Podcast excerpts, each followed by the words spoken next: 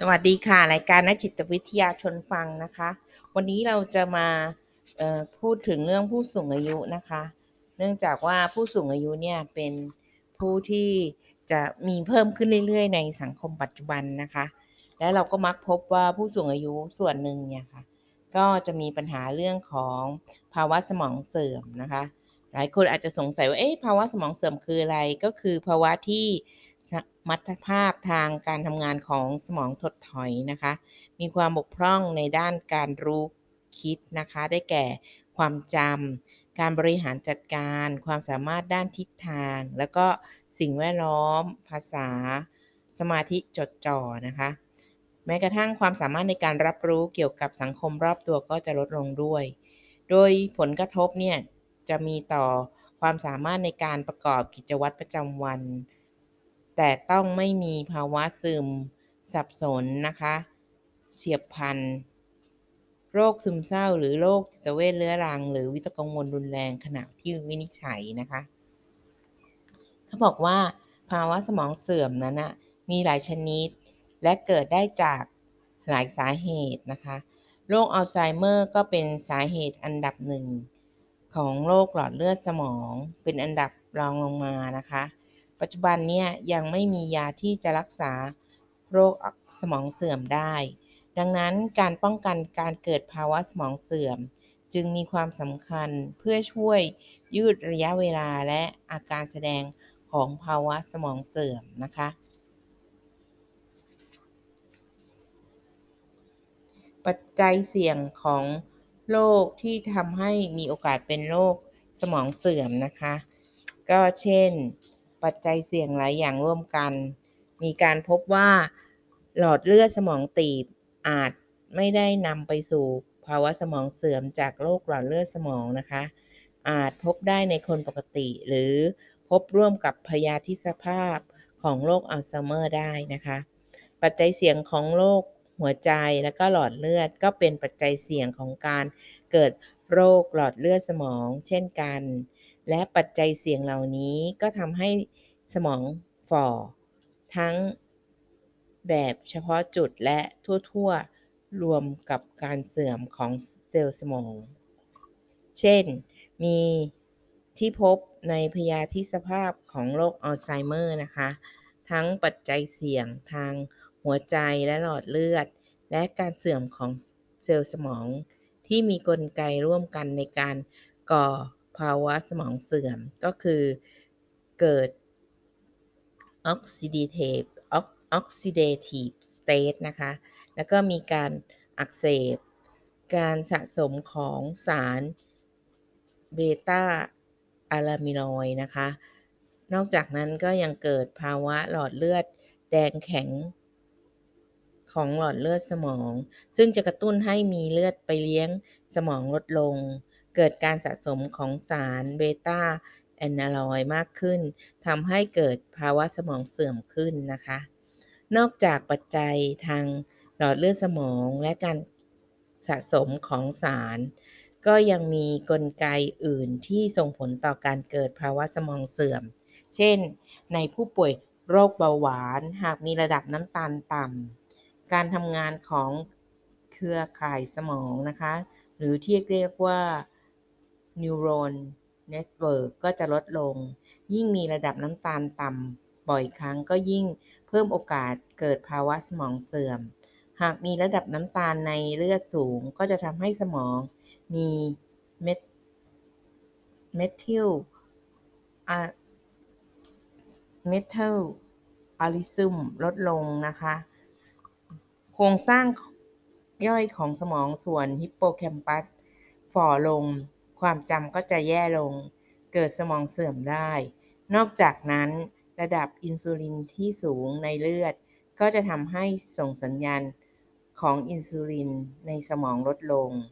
ทำให้สมองทำงานแย่ลงเป็นต้นนะคะ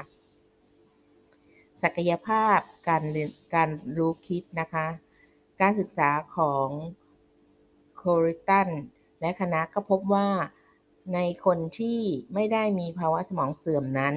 ก็สามารถพบพยาธิสภาพของโรคอัลไซเมอร์ โรคหลอดเลือดสมอง ภาวะสมองเสื่อมชนิด living body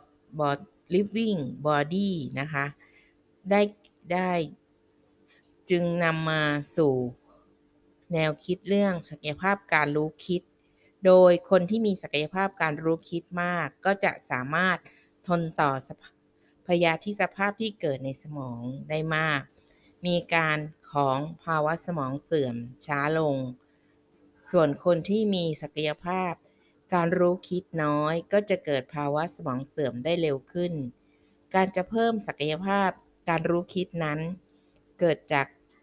แนวคิดเรื่อง ความหยุ่นยืดหยุ่นของการรู้คิดนะคะ กล่าวคือสมองสามารถ ปรับเปลี่ยนและก็สร้างและแตกแขนงของเซลล์ประสาทได้ ดังนั้นหากมีปัจจัยที่สามารถกระตุ้นให้เกิดการพัฒนาการ ความยืดหยุ่นของการรู้คิดก็จะนำไปสู่การสร้างศักยภาพ การรู้คิด ซึ่งจะช่วยป้องกันการเกิดภาวะสมองเสื่อมได้ ยกตัวอย่างเช่น การศึกษาระดับสูง หรือการทำกิจกรรมกระตุ้นสมอง สามารถเพิ่มศักยภาพการรู้คิดได้เป็นต้น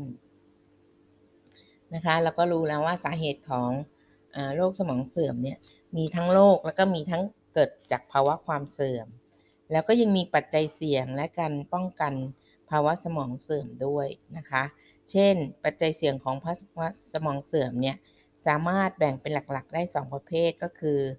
ปัจจัยที่ไม่สามารถปรับเปลี่ยนได้นะคะเกิดขึ้นแล้วก็ต้องอยู่ให้ได้นะคะ 2. ปัจจัยที่ปรับเปลี่ยนได้ โดยปัจจัยเนี้ยสามารถเปลี่ยนได้ ได้นะคะ เรามาดูว่าไอ้ที่ปรับเปลี่ยนไม่ได้นี่ก็เช่น อายุพันธุกรรม การขาดออกซิเจน ขณะที่คลอดเป็นต้น ส่วนที่ปรับเปลี่ยนได้ก็ได้แก่การศึกษาอาหาร ลักษณะการดำรงชีวิตนะคะ เราสามารถปรับเปลี่ยนวิธีการดำรงชีวิตแล้วก็พฤติกรรมเราได้นะคะ ก็สามารถปรับเปลี่ยนการออกกำลังกาย แล้วก็สามารถรักษาโรคที่บางโรคเรารักษาได้ เพื่อให้ลดการเกิดภาวะสมองเสื่อมได้ด้วยนะคะ แล้วก็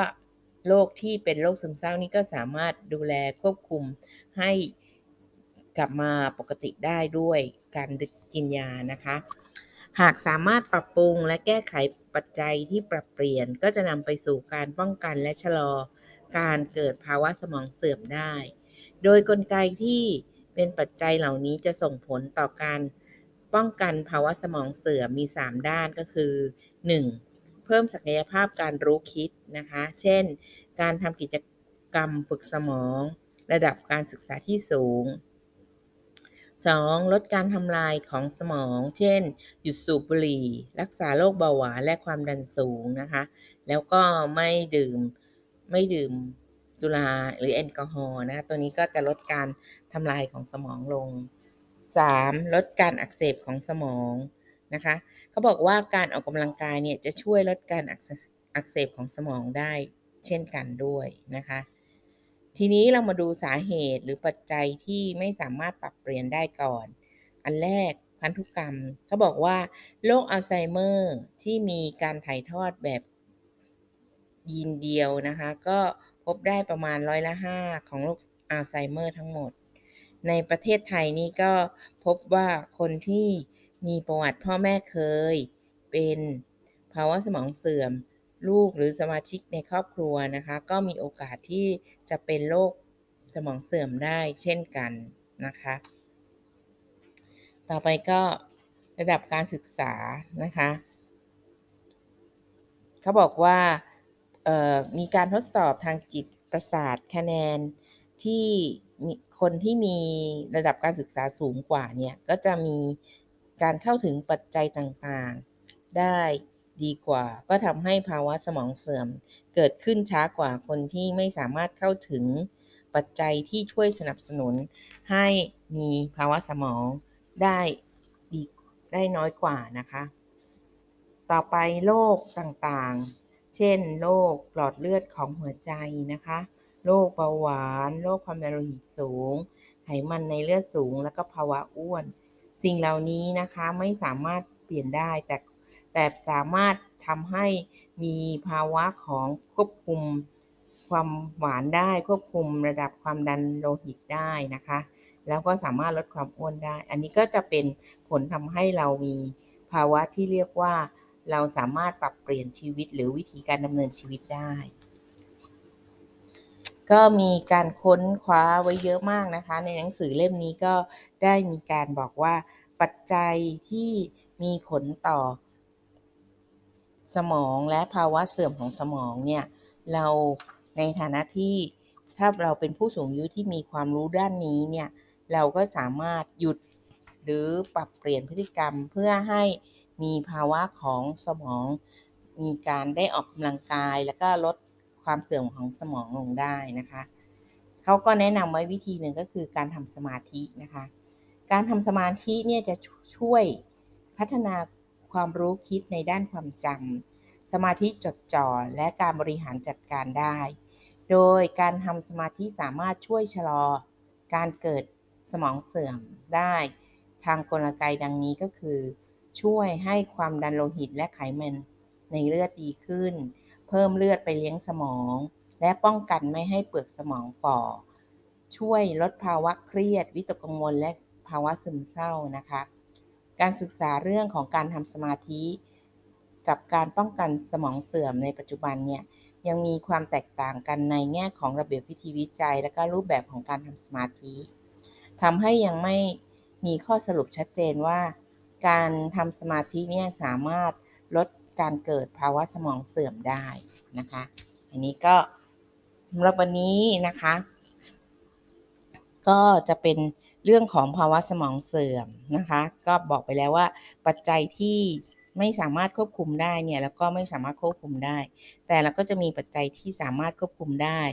เรียกว่าเราก็จะควบคุมสิ่งต่างๆได้ แล้วก็ทำให้ลดภาวะของการมีภาวะสมองเสื่อมเนี้ยช้าลงได้ด้วยเช่นกันนะคะสำหรับวันนี้ขอบคุณ แล้วก็เป็นกำลังใจให้ผู้สูงอายุทุกคนนะคะ สามารถปรับเปลี่ยนพฤติกรรม โดยออกกำลังกายเป็นประจำเน้นอาหารที่เป็นพวกผักผลไม้ ถั่วแล้วก็ปลานะคะ แล้วให้มีกิจกรรมกระตุ้นสมอง แล้วก็มีสังคมมีชมรมผู้สูงอายุนะคะ เพื่อช่วยป้องกันภาวะสมองเสื่อม อย่างที่กรมสุขภาพจิตได้ มีไว้ในสุข 5 มิตินะคะ ซึ่งใน episode ก่อนหน้านี้ก็ได้พูดถึงสุข 5 มิติไปแล้วนะคะ ลองไปเปิด episode เก่าๆดูนะคะสำหรับวันนี้ก็ขอบคุณที่ติดตามฟังนะคะ สามารถเข้ามาอ่านหนังสือเล่มนี้ได้ที่ห้องสมุดกรมสุขภาพจิตนะคะ สวัสดีค่ะ